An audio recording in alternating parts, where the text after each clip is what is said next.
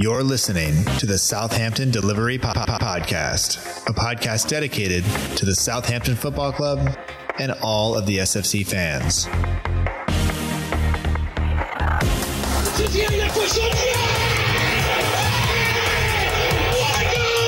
If you want to have guarantees, you have to buy a wash machine. Fonte with a scooping header. We don't lose a match, either we win or we learn. And today we learned.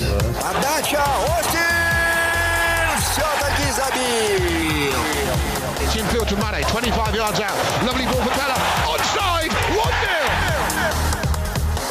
Blue Mouse shot. Oh my word! unbelievable. We ran around the pitch like Bambi on ice. It was uh, very, very embarrassing to watch.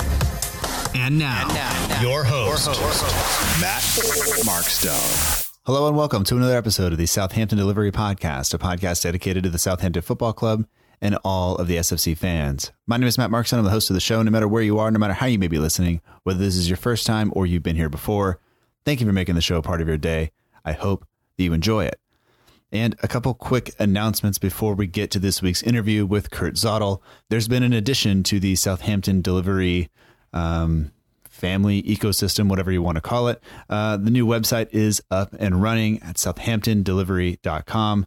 And that is only made possible by the contributions of those at patreon.com slash SFC delivery, such as Justin Woodward. Uh, Justin recently signed up uh, and is the newest member of the Patreon community. And because of his contribution, we were able to launch the website as well as the new weekly newsletter that will come out later this week. So if you are enjoying the show uh, and you're interested in stuff like that, go ahead and head over to the website, sign up for the newsletter, and we'll be in contact with you later this week. And that kind of does it for the good news because what happened at the weekend wasn't great, whether it was on the pitch where we looked like we may have been playing under Claude Puel or even worse, and in the stands where we had fans doing some unsavory things, but at least the club reacted quickly. Uh, the fans around them reacted quickly. Uh, and everybody knows that that is not what this club stands for. That is not what the fans stand for. And nobody thinks that's appropriate. So whether it was just too many drinks, whether it was, it doesn't matter what it was. It's not appropriate. But yes, that's, that's that.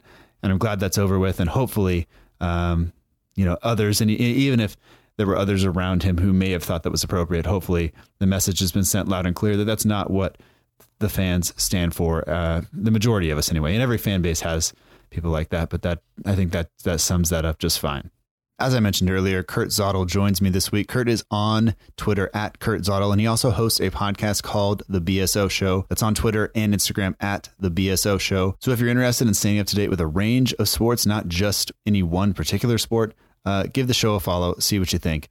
And uh, hopefully you enjoy that as well. But Kurt and I talk about uh, the match, obviously, against Cardiff City, the failure to pick up points.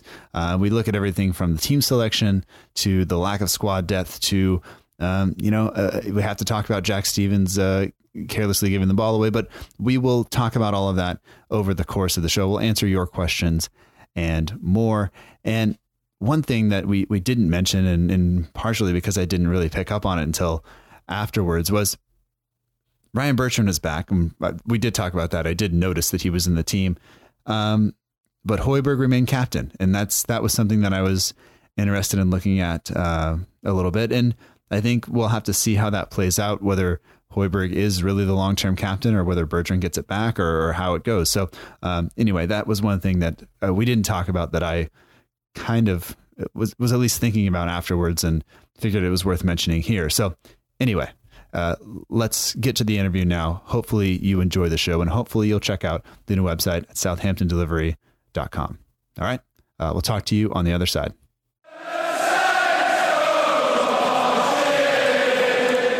We'd like to welcome to the Southampton Delivery Podcast, Kurt Zottel. You can find him on Twitter at Kurt Zottel. It's in the show notes if you uh, want to check it out. He's the host of the BSO podcast, and he's a fan of Saints, and he's here to talk about a disappointing game. I would say good afternoon or good evening, but we'll just say evening. And uh, how you doing, Kurt?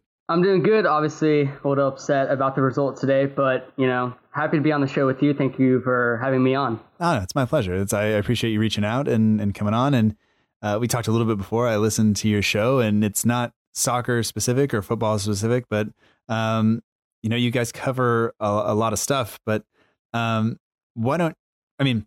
just for anybody who who doesn't hasn't heard it or whatever, what is uh, the BSO podcast and, and what it's about, and, and where can people find it if they were interested in, in that? So yeah, I do my uh, own podcast, joined by a couple of my buddies from school. So it is called the BSO Podcast, which you can find on uh, Anchor, find on Apple and Google Podcasts, Spotify, and then there's a couple more small websites or apps, but those are the main ones uh, if you're interested.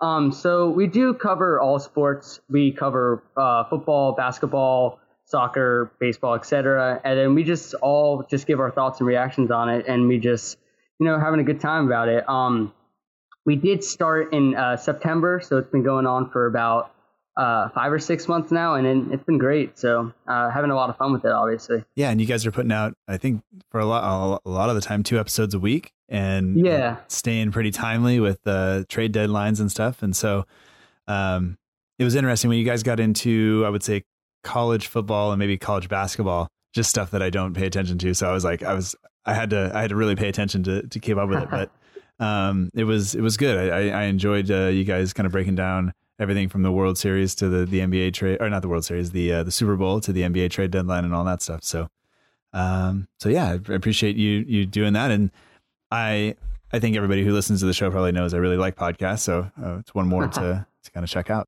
But let's talk a little bit about about you. And I mean, the question that always comes up whenever we talk to a fan that's in the U.S. about this team is is you know how how did you I guess come to to support Saints over some of maybe the other teams that you're definitely kind of more exposed to, I guess. It's actually kind of a funny story how I grew up and supported Southampton. So I was about honestly can't remember the age. Maybe it was like eleven or twelve. Um, honestly, could have been a little bit older, but um, we were playing Chelsea at Stamford Bridge, and I had no team to support at the time. Like I was just a lot of people were choosing teams, obviously in the top six, like Man City, Chelsea, Manchester United, etc. So I didn't really want to be one of those. I kind of wanted to be different in a way. So um, we were Southampton was playing at Stamford Bridge, and I remember Sadio Mane, I wish he was still on the team, but uh, scored in like the first 20 minutes. Um, it's kind of I can't remember it exactly, but then like from that moment, like I just as a joke, I kind of was supporting him just because I was like that that's him.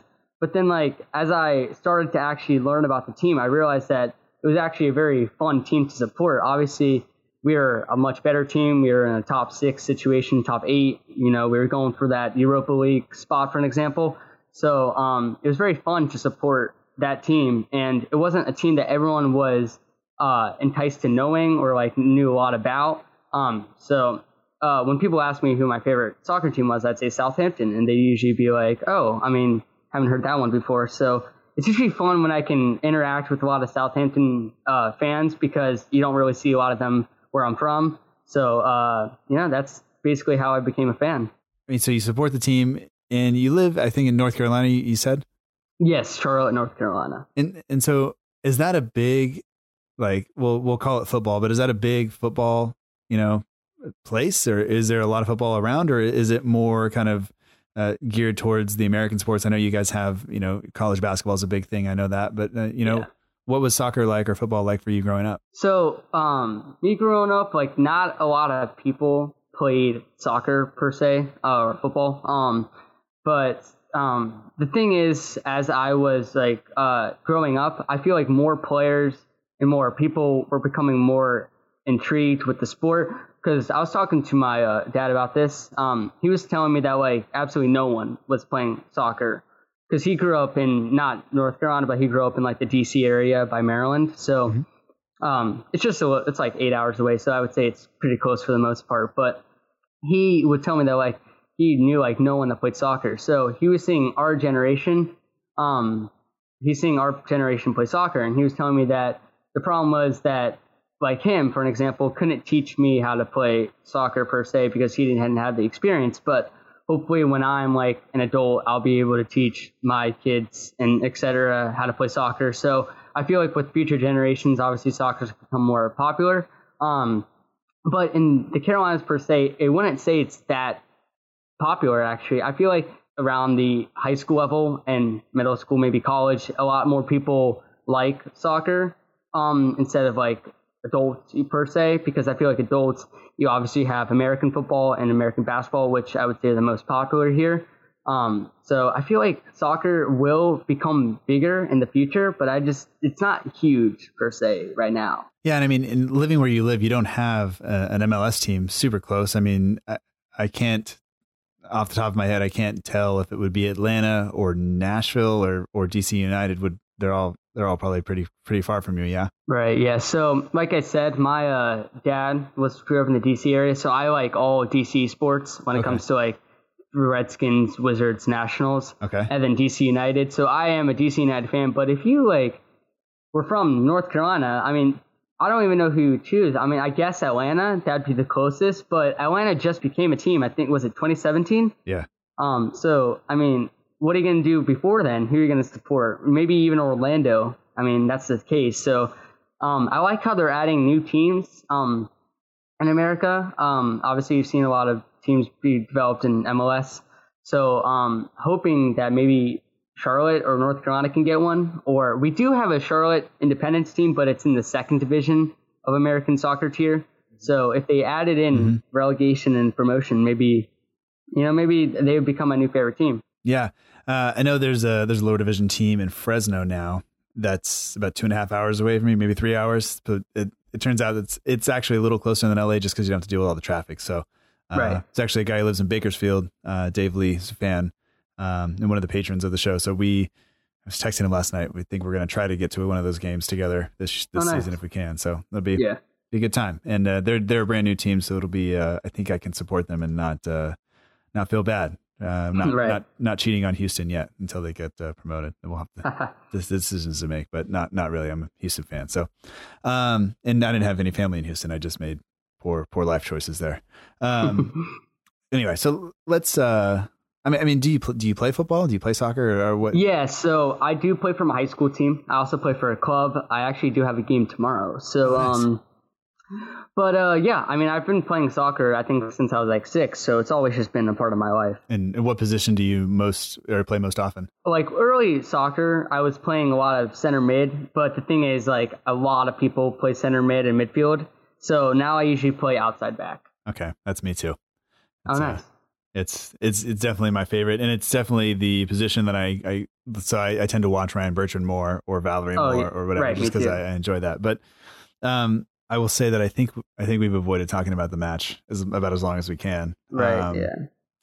But uh, but yeah, I guess I guess we got to do it. But uh, before I do that, I want to ask you one more thing. I'm gonna I'm gonna stall on this as long as I can because I'm I'm not looking forward to, to discussing Yeah. it. Like, but uh, what kind of made you decide to start your podcast? I mean, there there are a lot of podcasts to listen to, uh, but the decision to start and then stick with it, which you guys have done, and I know we're going back to something we already talked about, but what made you decide to to go with it? And then I, I guess has it changed the way you watch sports at all? Yeah, so um I started making a couple accounts before like I made the podcast. I also have an Instagram account that goes along with the podcast, but I made a couple Instagram accounts just because I wanted to give my thoughts because there wasn't really a place where I could give my thoughts. I could tell people, but I feel like if I just wrote it on paper and let everyone knew, then like I would be telling everyone what I believe in. So um, I never really got huge until obviously September when I was watching some. I can't remember. I think it was a college football game, and I had like a really bold prediction. I can't remember what it was per se, and I was like, I want everyone to know. I don't want to keep it to myself. Like I want people to know exactly what I'm thinking when it comes to sports. So I was like, I'm gonna make an uh, Instagram account. So then I made it. It's obviously called the BSO Show. If you guys do want to check it out, I'm not gonna do too much self promotion, but That's fine. It's Um, totally fine, man. so then I was like, I can't do this alone though because I've tried it um, a couple times and just hasn't succeeded. Because when you're starting an account, a couple times you you just don't have the motivation to really post. Or even it comes to podcasting, some days you're just not really in the mood to talk about a game that happened. Like for an example, like we're both probably not going to want to talk about that Cardiff game today, but like um the thing is, I was like, I'm gonna have to get some help because if I have others helping me out, they could maybe give me some motivation. If there's some days I don't want to post, they can post for me. Um, so then we had started the account, and then we were like, let's just get a podcast going because I've always been a fan of podcasting. I've seen others uh, podcasts before. Um, So I was like, I'll give it a try. And even if we don't get a lot of listeners, it's just something fun to let out my feelings and how I feel about some certain aspects of sports. So um, basically, just that's how it started. I just wanted what people know what I was exactly thinking because I didn't want to just tell one person. I wanted to tell a bunch of people because maybe even those people who listen to my stance could agree with me and tell other people if that makes sense. Yeah, absolutely. It's a and it is a big commitment, you know, and it is a time uh it's kind of not time sensitive, but it, it can take up a lot of time if you if you I mean if you let it if it and it's I tell people all the time this is my one hobby. This is other than playing and and uh, that's it. That's all I do. I mean Right, yeah. And it's uh it, it works out perfectly with the time difference we were talking about that earlier with uh usually I can record and stuff during you know, when, when my family's not around or usually when they're asleep. Not the case today. So if you hear, uh, my daughter's having a sleepover. So if you hear little girls in the background, uh, that's what that is. But it, it's, uh, it works out for me and it's a good way, um, because there aren't a lot of fans around to, to talk about, talk about that stuff. But I guess at, on that note, we got to kind of go into the match. And so, I mean, looking, I mean, I mean, leading up to the match, there, people are already asking, the team's going to go away next week um, for some warm weather training. Hasenhüttl had, had, had spoken in the press conference in, in part two that was released uh, a little bit later on Thursday about his, uh, you know, pro- Maya Yoshida probably not coming straight back in. And I, I know that's going to be something we're going to have to discuss today because it was yet more kind of poor defending from our center backs that, that led to the goal. And Stephens was already under some pressure uh, from, from the, yeah. the handball last week. So um, when that comes out, when the, when the lineup comes out and it's McCarthy, I wasn't necessarily surprised. I didn't think Bertrand would start. Um, I thought I thought the back five was going to remain uh, absolutely the same, and then we we had this this three man midfield, which I think Ward Prowse, May, and Højbjerg have played well. It's hard to drop uh, uh, any of them, and then we're we're limited up top. But I mean, looking at the lineup and, and kind of all things considered, were you were you okay with the team that Hasenhüttl selected today and the formation and everything else? Honestly, I was actually um, happy about it. So obviously, like you said, I thought it was gonna be Targett instead of Bertrand on the left. But obviously, seeing Bertrand back, I love seeing him play outside back because that's what I play. So I was like, having Bertrand back is obviously I love it. So I was perfectly fine with the back um, five. And then Ward Prowse, Romeu Højbjerg, you touched on it already. I mean, it's hard to drop three of them. Obviously, you can't drop Ward Prowse because he's playing unreal under Hasenhüttl.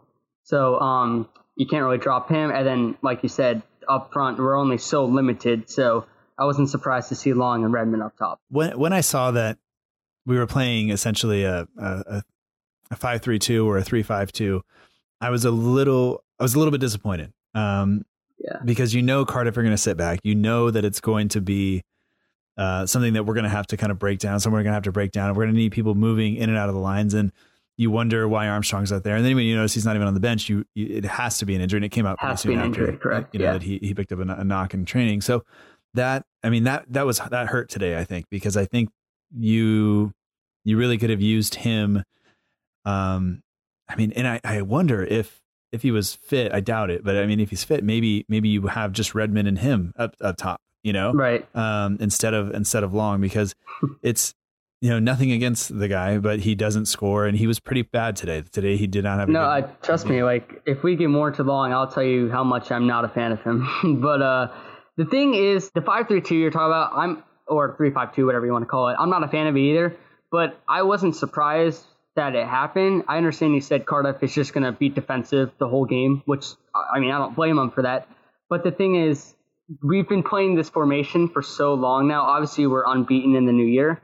So I wasn't surprised that they changed it up because we're not going to change up something that's working. You know what I mean? Yeah. Obviously, when we were under Hughes, that wasn't well. We because we lost. We always lost, and then us seeing not losing, like it almost helped like bring brought a new belief to Southampton fans. And I thought that Hasenhüttl just didn't want to risk anything per se. So that was basically why I thought he did it. Yeah, and, and I think that if you look at at the team that we had available, the the the people that we have available, it's probably the best we can do, and yeah. and I think that means we have issues. You know, that we don't have anybody in the team that is going to break teams down. We don't have that creative kind of player that can unlock teams. We are relying so much on on Redmond right now, and It's crazy. And, and James Ward Prowse is kind of, you know, being kind of revitalized and that that's asking a lot. You you can't expect performances like the last couple of weeks from either of those two um, all the time. It, just they haven't shown that to be their normal, and maybe they will get there, and maybe they are there, but uh, I I don't think we can expect that. But um, you know, so I, I would prefer us to play a three four three, but with Armstrong out and everything else, I think that's and and how well the midfield has played, I think it was uh, probably the right thing, even even though in the moment I wasn't necessarily that happy. Um, and I don't know if you were watching today and you had the the same commentary I did, but they they tended they kept mentioning how defensive Valery was, and uh, my guest last week said it, but it, I was thinking about it like I don't really see him as being that defensive. I thought last time we played against Cardiff, we played in a back four, and he was exposed uh, kind of all game, you know, and then. I think he does better as a wingback when he has the extra cover, and he's right at a lot of times very far forward and very high up the pitch, and I think that's where he's better. But uh, I was interested to get your thoughts on on him specifically um, and in the system. Yeah, um, obviously Valery just a very young player, so um, he's gonna make mistakes. I mean, from every young player, you're gonna see that. So if he does become too defensive, whatever you want to call it, I mean, I understand the mistakes. Now that you say, like, I understand um, why the commentaries want to say he was too defensive, but I definitely agree with you. Um, I love seeing Valery like have the freedom to go up the sideline because I feel like he's such a young player and he wants that explosiveness. If that mm-hmm. makes sense. So, um, I feel like that's where he's key. Like with Bertrand, I don't think Bertrand has that much explosiveness like Valery does per se. Yeah, I, I thought today that we had a couple of times where Valery. I mean, we'll get to to it because it was late on in the in the, in the match, but he's uh I mean, I think he, I think he did, he does a really good job in that wingback system. I'm not ever yes. as impressed um, with the uh, with him in a back four, but that's that's me. And and I think you know we we talk about us us winning games and stuff like that. And and Hasenhüttl went back uh, early on when he was in the team. I might have been during the transfer window where he said, you know, with with five at the back, we are better defensively. Um, and but we don't have enough going forward. And then if you if you if you flip that and you play a back four, we're not solid. Almost every single time that we've gone to a back four in a match, I think we've scored, but we've also conceded. Right. Know? Yeah. Um, and so it just turns into us uh, kind of being a player short. And I think that's what everybody said in the transfer window was we we missed an opportunity to bring in an attacker and an injury to Ings, and now we're we're looking at uh, you know it's either Austin or Long for 65 at least 70 minutes and then and then the other you know and maybe Sam Gallagher and you right. don't know if he's going to get a chance to play uh, a, a, full match. But um, I mean, man, the the first half there was not a whole lot going on. No, it, not at all. We we played the ball around nicely. We passed it nicely, but I mean, were there any any moments there that that kind of stood out to you as being kind of noteworthy? I mean, not any particular. Um, I know early we did have that really good chance when Valery was on the run, and then Bertrand put in that cross, uh, and then it was corner or whatever. But um, I feel like that was basically it per se. I mean, obviously it was a 0-0 first half. There wasn't really any moments that caught my eye. I'm not gonna lie. I was watching the match, but I wasn't like full on paying attention that first half. A couple times I would check my phone or whatever, just because it wasn't eye catching that first half. So, um, was there were there any big moments for you that you would mention? I think the only real chance that we created was about 17 minutes in. Uh, somebody played the ball. I think it was Højbjerg played the ball long to to Redmond, who ran onto it, and the goalkeeper uh, Etheridge started to come, and then he kind of retreated, and Redmond was able to cut it inside, and then he just pulled a shot.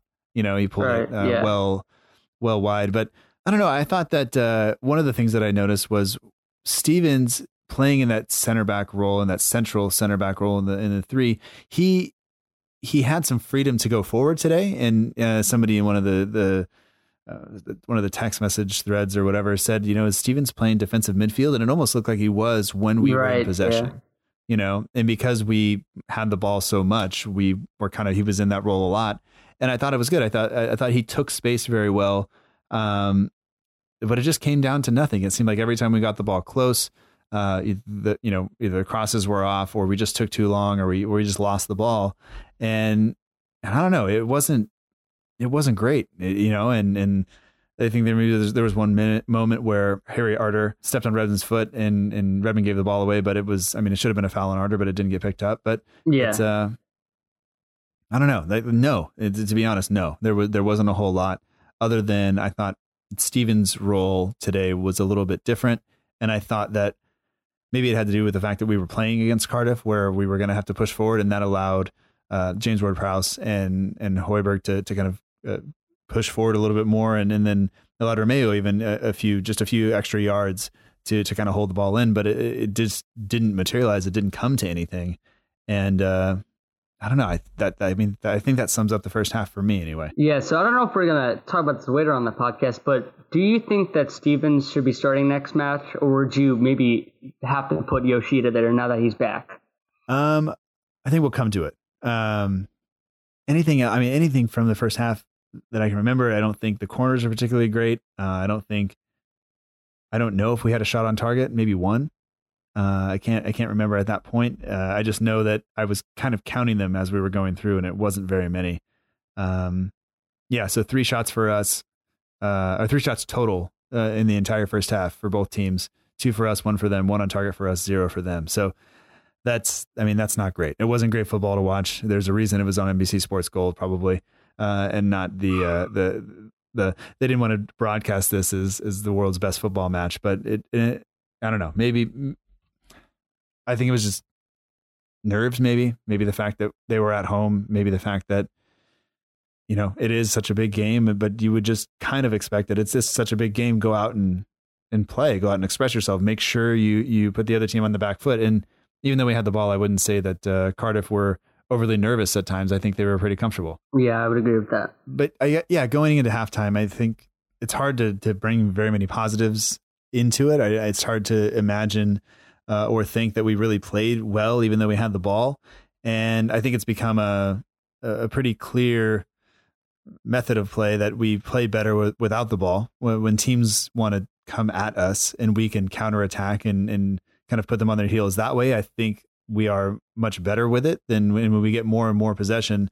We tend not to do anything with it, and it's kind of goes all the way back to what it was like under Claude Puel, where you can have the ball for sixty percent of the time or fifty five percent of the time or whatever it is, but it's what you do with it when you have it. Whereas sometimes with Hoodle, we've had the ball as little as, as 30, 35 percent, and and we've won, or we, we've gotten a draw, or we've you know at least created opportunities, and we just didn't have it today. We look slow. We look sluggish. We looked uh, a little bit sloppy. Yeah, and something I wanted to add to that, I feel like this is honestly weird, but like I feel like when we do have that 60 to 65 percent of possession, um, we work really well getting the ball out, going to the midfield. But when we're in that final third, I'm just not convinced. But I feel like when we're on the counterattack, it opens up a lot more space for the strikers to just run on through because obviously everyone's pushed up. So I feel like when we counterattack, obviously Ralph Hasenhüttl and even at RB Leipzig, has always been a fan of the counterattack. So you made a great point. I feel like Southampton are a much better team when counterattacking out instead of just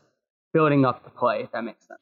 Yeah, and you know, I don't know if that's if, if that's I don't know how you how you fix that. I don't know if it's if it's players, if it's if it's uh, you just have to have a, a, little bit more time on the training ground. I don't I don't really think it's that. I think that maybe just the the the, the style of player that we have and kind of the the way we've been playing football for so long now under the past couple of managers that it's just not it's just not conducive to to really breaking teams down and doing that. So it's going to be difficult uh, for for us to kind of get out of it because teams are going to realize that if you just give us the ball and defend and stay organized, that you're probably going to have a pretty good shot of, of of at least taking a point away from us. You know, right? Um, going into the second half, I think the best chance we had early on was Valery. Uh, going forward, we kind of talked about this earlier, but um, in, the, in the 53rd or 54th minute, he kind of goes forward. He kind of takes on a defender, uh, and he just happens to get his shot right down the throat of, of Etheridge. So uh, nothing comes from it. But uh, I would say I was really impressed with him, and I think he did it um, again a little bit later on once we were down as well. Yeah, um, I've always been a fan of Cedric but I feel like Valery, obviously being at that young age, he's only going to get better. And I feel like you have to add in, you can't just be the same, like, you can't just have the same players when he did, obviously, with Pellegrino and Hughes. And bringing in Valery obviously he's a new player, and I think you talked about this on the last podcast. Um, you're saying it was almost like these young players from the academy almost felt like a transfer window, obviously because we're not us fans were not exposed to them. So I feel like seeing Valery all like play every match is obviously great for him, and it's great for us fans seeing that we have a little bit of promise in him. But yeah, I mean, I loved what Valery's done for us so far, and I know I just said this, but the way he can uh, go forward with the ball is just incredible to me, and I love it. Yeah, and and we'll get to his other kind of chance that he created uh, right after we talk about their goal, because with about 22 ish minutes left to go, um, they have a corner. I think it was their first one, and they, you know, they they put it into the box. It's a striker uh, or somebody getting to the ball over. I believe it's Vestergaard he, uh, and Højbjerg. He uh, does it, and then Romeu loses uh, Bamba at the back post, who just redirects it past McCarthy. So it's it's textbook stuff. It's it doesn't matter if you play man if you're man marking or you're playing zonal marking or whatever it is. You have to attack the ball. Uh, you have to be responsible for your man, and those are the kind of type of things that when we control the game to the to the level that we did today, that you you just give them a lifeline. You give them essentially um, the opportunity to go do what they've been doing all day, which is defend and and really, you know, say come break us down, and we can't. I feel like with that goal, it was just honestly a very unfortunate event. I wouldn't blame anyone or even our team uh, particular. It was just one of those things where I feel like you're just gonna have a goal like that. If it's maybe every game or every two games, it's just it was a very unfortunate event. So I feel like um, there wasn't a place to really blame there. Uh, I mean, obviously, maybe you could get a clearance out of that. Um, you need to defend better on corners, but I feel like I wouldn't. That's not the goal. Obviously, I'm going to get most upset with. Obviously, we all know it's the last one. I'll talk about that later. But I feel like that wasn't one that a lot of. I mean, maybe a lot of fans can be upset with, but I feel like we can't really blame someone in particular for that goal. It was just an unlucky uh, occurrence. Yeah. Then it kind of next moment that that jumps out is is Valery again running, and I don't know. You could make the argument that perhaps Valery was our best offensive player today, um, just simply in terms of chances right. created. I mean, he runs uh, not down the, the right sideline. He kind of cuts inside and winds up getting a shot away that's deflected. And then both Austin and Elyounoussi have a chance to uh, to do it. And Cardiff are just throwing their body in the way, and they manage to deflect it out.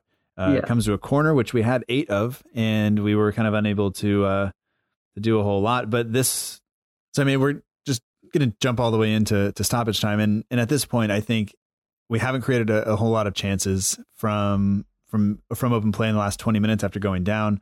Some substitutions have been made. Uh, if you look at who came in, I, I, don't really think there's anything you can you can say about it. I think Vestergaard tends to be the center back that gets brought off. Um, if we go to a back four, and I don't know, so it, you go into stoppage time, and I, and I think that maybe the crowd is maybe picked up a little bit because it's it's uh, five minutes. We have five more minutes, five uh, five minutes to try to change the game and get back into it. And uh, I don't know that Ward Prowse delivery was probably the best one he had from a corner all day. I would say. Yeah, I would agree with that. And I'm not even sure anybody gets a touch on it on the way through. And and it does. It is. Uh, it's a head on. I can't remember who. And then the head goes to the back post with Stephens finishing it off. Okay, so maybe it's I think it's Austin at the front. Um, yeah. I just wasn't sure if he actually got a piece of it or not. But uh, anyway, Stephens just completely unmarked there and and puts it away. And then I hadn't even finished writing the tweet that says, you know, here we go. I haven't even finished putting in the notes for the show, and and then Cardiff are going right back down the other way. And you just, I mean, you talk about just a wild swing of emotion because being, you know, pretty down uh, when we go into stoppage time down a goal to just complete uh, kind of jubilation and almost a sense of relief, even though it's only a draw at that point. It's not really enough for us um, to to go and you know to what happens next. And I guess I'll just let you uh, talk about it there for a second. Obviously, our team and a lot of fans wanted to win from this, wanted to get three points. Obviously, it was a very important game against a relegation rival Cardiff. Um, but with the occurrence of the game, I mean, I was gonna be so happy with a draw. I mean, you're honestly supporting Hasenhüttl hasn't gone beat hasn't been beat in 2019 and you're just hoping that it can happen, and then um, it just I mean, they're like you said, they're just immediately on the other end, and then a strange occurrence happens when the I think was it Stephens lost the ball, and then they put in like a cross, and then from that 18, and then you know it's a goal from that. But um, I mean, it was just a very tough loss. Now that we're uh, in relegation zone, I mean, what can we really do? I mean, I know Newcastle's in 17th, but they still have a game to play on. Was it tomorrow or Monday? I'm not. I think it's Monday. So, um, I mean, obviously it hurts. I know Hasenhüttl said after the game, uh, it's going to be a lot tougher, which it is. So we're just going to have to see what happens now. I mean, anything you want to say, uh, particularly about like the points? I mean, obviously we lost um, uh, major points there. Could have gone three, even one, which would help. So, uh, anything else you want to add on with the occurrence of the game? Yeah, I mean, just thinking about the the goal, and I think this is more this is more like some of the goals we've conceded late on in, in recent times, I guess. And it's, I mean, I I don't, I'm not sure. I mean, the header, Bednarek's header doesn't doesn't get it clear enough, but you can't right. blame it there. And then the deflection off of Stephens, and then like that shot, like I just wanted that shot to go wide, come off the post, let McCarthy pick it up, or hit the post and go wide, and it just kind of trickles in. And it seemed to happen in slow motion when it did. Exactly. Um, That's exactly how I was feeling. Watching the replay, though, it, I mean, it's not as slow as I thought, but it, I mean, it was deflating. It was, it was everything I could do. I, mean, I told you before, I, I kind of, I was putting on my, my, my cleats as getting ready to go to, uh, to my game as it happened. And I just, I just threw it at the wall. Like I was just so pissed, but it's, uh, I don't know. It, it, that that one hurt because it was it was like you mentioned. It was a big game it was a game that we definitely needed the points from, and it was definitely one that we would have thought coming into it that everybody knows how important this is. This this shouldn't be an issue. You know, yeah. uh, getting up for this game shouldn't be an issue, and I don't think we were up for it until they scored. Yeah, I, I feel like that's been something that's been happening with our season, our team all season long. I feel like um, our team. It just gets us a, it's just a long time until we're into the game.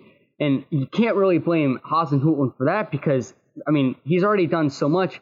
So it's got to come from the players, and there's only so much that obviously, like I just said, the coaching staff can do. So you have to be able to play for the whole 90 minutes. You can't just get ready to play because of a goal.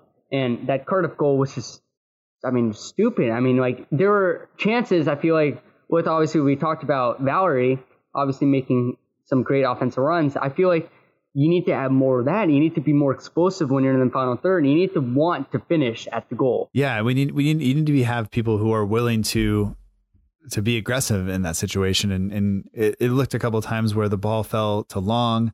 Uh, and, and he couldn't get a shot away, or it fell to Højbjerg, who was looking to maybe lay it off to somebody instead of being um, instead of willing being willing to shoot. And that's not necessarily uh, what's made us good. I think so. If you look at a lot of the shots we've had, it's it's guys taking a touch and and getting it out of their feet and and and having a, having a shot. And I think that's worked a lot better for us. But then again, that's usually with us running forward or the ball bouncing, um, you know, forward for us. And and this today we were kind of with our, I guess a lot of our forward players were getting the ball with their backs to goal and not having space to run into. And I think that um, is something that we really really struggle with. The one thing I do want to add though before we move on to the next thing is uh, Stephens. So um, the clearance that he had he, when he was on the right side, um, I think it's so unacceptable. I'm gonna go like on a little bit of rant here. So Stephens, obviously a lot of people are upset with him, and I'm gonna cut him some slack because Stephens, obviously we've been we don't have a lot of depth on the Southampton team, so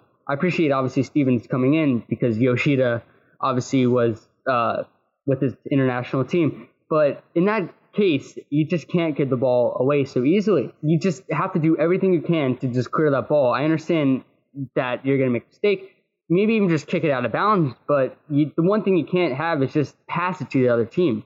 It was just when I saw it happen, like I was like, obviously they're bringing the a little bit of press now, and I was like, it just can't happen. If they score, I'm obviously going to be very upset. They did, and obviously my first reaction was Stephens, which I know that's wrong of me to blame one person, but I feel like in that situation, Stephens can't give the ball away that easily. No, he definitely can't. And it upsets me only because there were a lot of fans on his back last week. And I think that he, for a moment today, redeemed himself. He he played very very well. I thought in that role in the center of a back three. He did well to score the goal. He, I mean, he was pretty impressive. And then it's just that that one mistake that we can't. We're not good enough to overcome. Um, right. I think that's it. Is is our team cannot afford to make a mistake because we can't um, we just can't afford to to do it. We we we don't have the quality to to come back and and uh, make sure that we we can we can climb out of games. Just like we don't have the the ability to make sure that we.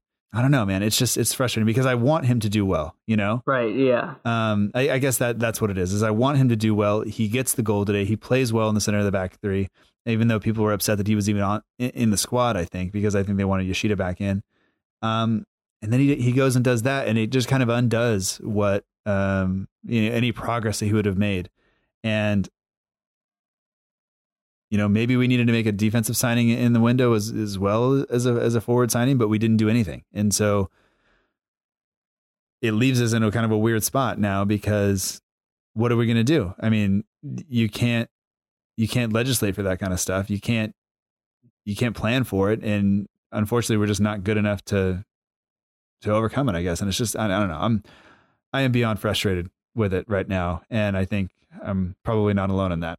Right. Yeah. The one thing I do also want to say is I feel like us fans, and this doesn't have to go for this doesn't have to just go for Southampton, go for any sport in particular, but um, we always find a person or player to blame for something. If you want to look back, it was Hughes for an example, and that's where a lot of people go to. They think of the coach because they're like, the team's not playing well. Obviously, the coach is in charge of that right now, obviously, a lot of fans are happy with who, as they should be, I love him as a manager. So they have to find someone to find the blame. And right now, I feel like that's Jack Stephens, for an example. Obviously, people were very upset with him last week. And then this week, obviously, with that clearance, like I just said, he did get the goal. But are people going to be happy about his goal or are they going to be mad about his clearance? And they're probably going to be mad about how he played in the last 30 seconds.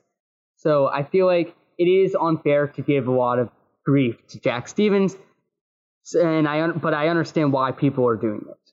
Yeah, and and I think you bring up a, a, really good point. Is we we have to have a scapegoat. There has to be somebody. Somebody has to have a mistake, you know, or somebody has to be responsible for for it. And in this case, I think it is it is Stephens for giving that ball away. And but he he doesn't. He's not responsible for the team not scoring before this. He's not responsible for not breaking down the team. He's not responsible because we didn't make a signing early in the transfer window or in the transfer window at all that would have improved the team and given us what we need, you know?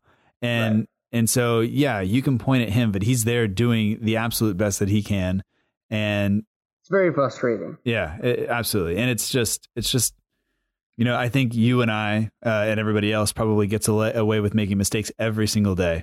And right. it just happens that his happen on the pitch in the in the closing minutes of the game where everything's under a microscope and people want to blast him for it. And I, would put that today uh, on the whole team because we had we had uh, what was it, sixty seven percent of the possession, and we couldn't do anything with it. And that's yeah, not on Stephens. You know, sixty seven percent.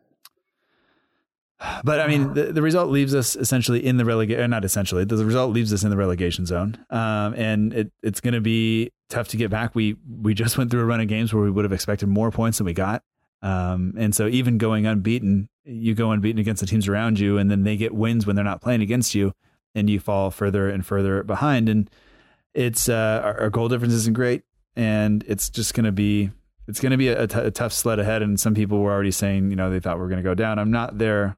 I'm not there. I don't think we're going down. No, I, I don't think so at all. Um, and but I mean, you have Arsenal coming ahead up. You have uh, Fulham midweek, then United, Tottenham and you you would think that we would be, you know, having uh, that's a tougher run of games than it is. We also look at how we've played against some of these bigger teams, and you would think, well, maybe this is the type of game that we need to play. Yeah, they make a good point. The problem is though, um, we play Arsenal in 15 days and two weeks. Like this is just gonna moon over me. This loss to Cardiff for two weeks. You know what I mean? And what I'm hoping though is maybe the Southampton players are gonna just go all out against Arsenal because of how much frustration they had from this Cardiff game. So maybe like I obviously we've beaten Arsenal this year, so the players know that they can beat this team. It's just it's just gonna come down to can we do it at the end of the day. Yeah, yeah, absolutely. Um, but let's do this now. Let's we, we have some questions, and so let's let's spend some time uh, kind of looking at those. And we have a question from Patreon.com.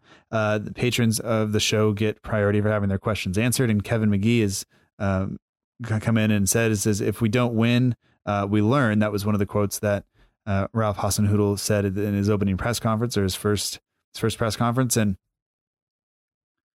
I I think it was his first press conference. I don't know. I, have stolen it and put it in the show intro. So anyway, uh, it's there. And what has Ralph learned from today? Is his is his uh, question, and and what reaction should we expect from the team? And uh, that's a I thought it was a really good question from Kevin. So thanks for sending that in as well. And if people are interested in, in doing that, they can they can head on over to patreon.com slash SFC delivery and uh, check out the the tiers and everything that, that you can get if you decide to support the show that way. Um, you were Ralph Hasenhüttl when you were looking at that game, um, as disappointed as we all are. What what do you take away from there in terms of um, something you can build from? I guess. I uh, well, one thing we did uh, talked about a lot was maybe you have to start Yoshida instead of Stephens. Maybe that's something you've learned and you have to make an adjustment there. One thing um, maybe Ralph has also learned is maybe the five in the back is just not going to work. I know he said um, earlier that if you have five in the back, we can't score. If you have four in the back, we concede. And I definitely understand that. But at the end of the day, we've been playing five in the back lately. And I know we haven't won per se, but we haven't lost. We've gone unbeaten. Um, this just hurt though. And seeing this awful performance, maybe you have to realize that you have to maybe go four in the back. At the same time, though, we haven't lost though, so why not switch it up? Obviously, we did lose today, but except for today, um, so why change it up so much? But um, you know, there's just a lot of questions to be asked. Um, maybe you try out some new players in the team. Uh, obviously, we got a couple players coming back from loan, so maybe test those players out. But I mean, there's obviously going to be a lot to learn from this next uh, three months coming up in the West rest of the season. So it'll be interesting to see what happens. I think we have to learn how to play against teams who are not going to come after us. You know, uh, Cardiff were this game was always going to be tough simply because we just don't have that creative player in our team that can break a team down. You know, yeah. Um, and and it was just mostly going to be about can we unlock them, and then when it got to the point where it should have been more in our favor, where the game became slightly more open, where they were ahead, we scored, they came after us at that point, which is they they needed that win, right? They needed these points way uh, even more so than we did. And when they came after us, that should have been to our advantage. And yet that's when we let it slip. And that's, I think, to me, what is frustrating. And so I think for me, we're going to have to, you're going to have to figure out a, a, a, something up front that allows you to, to better break down teams. And whether it's, it's, it's playing a, another striker, whether it's not, I mean, today's just not the game for long to play, honestly. It's, yeah. I don't care if Austin isn't in the long term plan um, so much as today's the day you probably use him um, in the box, um, back to goal. Um, that that's where he's best. He's much better than Long is in that situation. And Long had so many kind of one touch layoffs that were just awful. And and I'm not usually one to to criticize players like that, but there were so many times today where he he had his back to goal and he went to to, to hold the ball up, and he is strong and he he does a relatively good job if it's around the halfway line. Um, but around the edge of the area when he was making these layoffs, it was just he was just giving the ball away, and you know we just squandered possession and chance and everything else, and it just didn't work.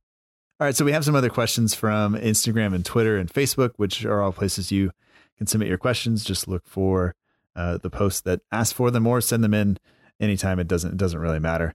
Uh, Caroline Emerson, who's at Soft Sally Saint, says Ralph has done well so far but today just show, has shown the vulnerabilities we still have. I feel that the main issue is still the, of belief in their own abilities, which has been an issue for some time now. How can Ralph help them overcome this major hurdle? I mean, very tough question to answer. I mean, obviously, we've been lacking, I feel like, a lot of confidence. Obviously, we're not the best team in the Premier League, and we're not going to be for a long time. Um, but the thing I have to say is, I feel like there needs to be something that gets players almost fired up. So, for an example, um, when Hasenhüttl came in, obviously we were playing well. Obviously, being under a new manager can help. It doesn't even if they still have the same ideas of being a manager. Just having a new face in the locker room could help you a lot, and it could just be for anything. Having something that gets you just motivated, and I feel like there needs to be something that gets this team fired up because obviously against Cardiff today we weren't ready to play, and that was a huge issue. So. Um, I feel like we need to have something that will spark an energy because it looked like today the players just weren't ready to play. They weren't confident in themselves. So I feel like there needs to be something like that. All right. I mean, he, t- he talked about having videos for people to watch in terms of what they've done well and what they've done poorly. Um, and I hope those videos get longer after today um, because there are some things to to improve on. But I think we definitely want to see more driving forward and and and when teams give you space and they have that open space for to not be so timid and to take it. And if you make a mistake, I mean, you just look at the difference that Redmond's had this year, um, especially under Hasenhüttl, where he takes all of the space that he's given when he gets the ball. He turns and he looks to run at people and make them like force them to make a challenge, you know? And we don't have enough people who are willing to, to do that. And as as much as a lot of the players have come along, I mean, you look at James Ward Prowse, you look at Redmond, um, they come to mind, especially uh, you look at what Valery's been just been given the chance to do, and they've all benefited from from Hasenhüttl coming in. And I, I do think though that there are there is still kind of the the after effects of when when passes aren't there and things like that. The the guys get frustrated pretty quickly. It, it and, and I'm not sure what the coach can do other than keep giving them chances to to to try to play their way out of it, to try to figure something out. And I I'm I don't think that's the answer. I think there has to be something there, and I hope Hasenhüttl has that answer because because I don't. But anyway, um, Kieran Oliver on Instagram says he's at K1 E R A N zero L I V E R underscore. Um, he says, "Do you think we will stay up this season, and do you reckon we will beat Arsenal next week?" So I do think we're going to stay up. Obviously, we are had a chance to maybe even go 14th or 15th if we would have gotten all three points, but unfortunately we dropped points and now we're at the 18th spot. Um, I feel like obviously a lot of people are going to say the Southampton team has not been well for the last couple uh, last year and this year, and I mean you have reasons to say that, but just look at Fulham and Huddersfield. I think we can both agree. I don't know if you agree, hopefully you agree that those two are most likely going to get relegated. And I feel like if you look at Southampton, Newcastle, Cardiff, and Burnley, even Brighton and Crystal Palace, all of us, all of us are within three points. And I feel like with Hasenhüttl now in charge, I feel like he's going to find a way, even to just get us escaped from relegation. I feel like we have two, we have quality players that we're not going to be a championship level team. I feel like we still are a Premier League level team, and uh, I am obviously a little bit worried that we're in relegation zone right now. But I feel like by the time the season ends, we don't have to worry about that. And then with the Arsenal game coming up next week, obviously it's going to be a tough one. Um, it's uh, we already beat them in the uh, season, first half of the season, which was huge for us. Um, so I'm hoping that we can uh, do it again. The only problem is this one's at Emirates. Uh, Emirates is obviously lots. It's going to be tougher to play than when we're home at St. Mary's. So it'll be interesting to see what happens. But uh, I mean, if we can get a draw, I'd honestly be, be very happy. Three points, I'd be ecstatic but uh, it's going to be a very tough one to say the least. And we have one more question here from from Instagram from Cameron Andrade, who I believe is one of the co-hosts of the show that you run. yes, run. He is. Uh, so he says, "What do you guys think?" If you haven't heard the little girls until now, they're definitely here. Uh, says, "What do you guys think you have to do to make that top seven to ten spot permanent for the times to come?" So uh, I don't know who he supports, but whoever it is, I wish them. He nothing. is actually an Arsenal fan. Well, I wish them nothing but ill will, and some of my best friends are Arsenal fans, but we don't have to talk about that. Um, so I mean, I guess this is looking kind of long term, but, but from, from your perspective, what needs to change at the club in terms of making us a, a a, a, I guess just a, a permanent top half team. So I feel like you've probably heard this before. I've heard it before, and this could be a very cliche thing to say, but I feel like it has to come from the transfer window. Um, I love how we're developing young players because, like you said, for the future, those young players can be exposed to Premier League minutes, time goes on, they get obviously a lot better. But the thing is, obviously, right now, our defense and our, our goal scoring is not where it wants to be. If we want to be a top seven to ten team like we were um, with Claude Puel, obviously we got the eighth spot. Um, it comes to the transfer window, in my opinion. We have to be signing someone who will help us out a lot because, um, I mean, you look at other teams and they're just doing a lot in the transfer window. What did we do in the January transfer window? Absolutely nothing. We got rid of players. We didn't bring in anyone. And what makes me so upset is um, when we, for example, sell Van Dijk. Obviously, 70 million, 75 million for him was a lot of money. So what did we do with that 75 million? That's the real question. Why can't we buy a center back to replace him, even if it's for 30 million? Why can't we get a striker up top who's going to get us more goals? Obviously, we got Danny Ings, who has shown that he can score, but the problem is injuries. But I'm still a fan of Danny Ings. Um, why can't we spend more of that money that we're getting because we do produce very good players? Um, so I think that if we want to be a seven to ten spot, it has to come from the transfer window. We have to invest in very young players who can make a promise in the Southampton FC team. Yeah, I think I think we definitely have to change maybe the philosophy of the team and the owners uh, for the last several years have always allowed any of the money that the team has made to be spent, um, but the investment in the squad is not there. And I mean, we're talking just way more money than I think most of us will ever deal with, but the a lot of that money though comes from the collective uh, a lot of it comes from the TV broadcast deal, but it also comes from a lot of the people that are going to matches day in and day out. And so, I mean, yes, most of the fans that that are watching and that are are attending the matches are not uh, and, and, watching around the world. We're we're we're not anywhere near the the level of being able to say like put some money into the into the squad, but uh, the people who own Premier League clubs generally do have that at their disposal, and the fact that they're not kind of turning uh, choosing not to do that is is beyond frustrating for a lot of the people who spend uh, their hard earned money each each day or each week uh, to go see the team. And so um, I saw a comment on Twitter. I, I forget who said it, but you know, are, do we just have you know, essentially like a an East Asian Mike Ashley, just somebody who's not going to invest in the squad, and that's a that's a pretty damning statement, I think. But one that is is valid because there there hasn't been the investment that I think we need. So um, I think just a, a, philosophical change will have to come uh, if we're going to to make that, seven or ten to seven spot kind of permanent. I think, and and I'm not sure that uh, the only thing that I'm worried about in, in answering that question is that that we somehow feel like we are, I, I guess, entitled to that, or that's where we should be. And I always want to think of my team as somebody who who should be up there.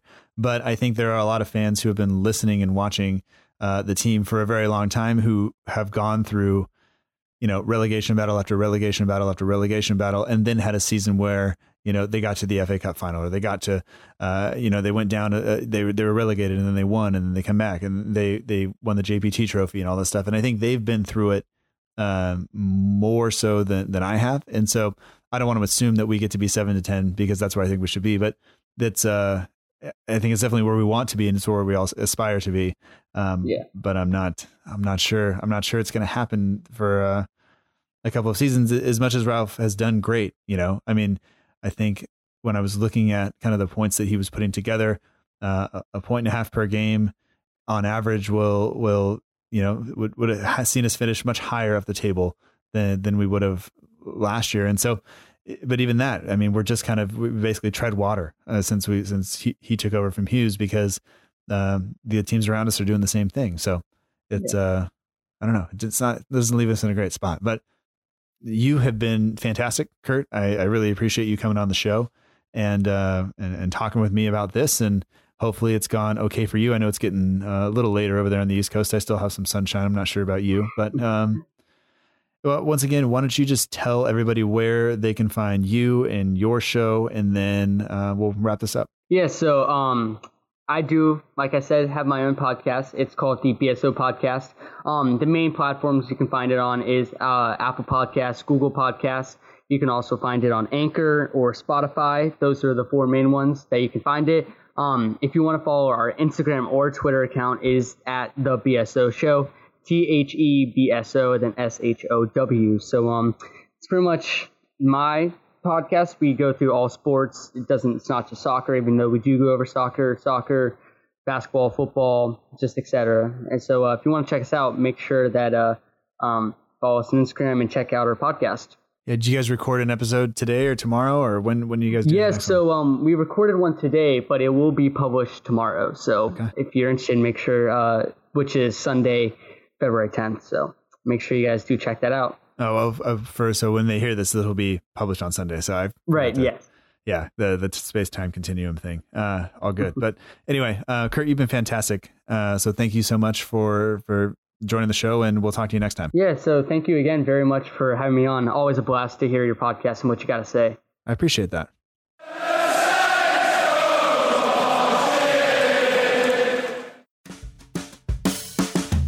That does it for this episode of the Southampton Delivery Podcast. Thank you so much for listening. I hope that you've enjoyed it. Special thanks this week goes out to Kurt Zottel. You can find him on Twitter at Kurt Zottel and his podcast, The BSO Show, on Twitter and Instagram at The BSO Show. You can get a hold of this show at SFCDELL underscore IVERY on Twitter and Instagram. We're on Facebook at facebook.com forward slash SFC delivery. There is no underscore in the Facebook address. And of course, the new way to get a hold of the show is right on the website at southamptondelivery.com. Um, once again, be sure to sign up for the email newsletter uh, that will put some some articles and everything else uh, directly in your inbox once a week, and hopefully you enjoy that. You haven't already subscribed to the show, be sure to do that on iTunes, Stitcher, Acast, Google Play, TuneIn Radio, or wherever you listen to podcasts. You can even listen to the show directly on the website. Can you tell I'm excited? I'm excited. Anyway, um, if you'd like to support the show, you can do that at patreon.com forward slash SFC delivery. You'll get access to a private members only chat with me and other Patreon supporters, as well as access to exclusive content only available to members. In addition to Patreon supporters, this show is made possible by Matt Beeling of the We Are Southampton page on Instagram. He does the artwork and the logo for the show, uh, as well as the Southampton page uh, for all your Southampton FC news and needs. Jay and the rest of the team do a great job of bringing you the news uh, each and every day. All music for the show comes courtesy of the Free Music Archive at freemusicarchive.org. The intro song is Epic Song by Boxcat Games, and the intro show credits that you're listening to right now is Aim is True by Poddington Bear. Uh, Saints are off to Tenerife, but we will be back next week. Looking forward to it, as I hope you are too. And until then, remember that together, we march on.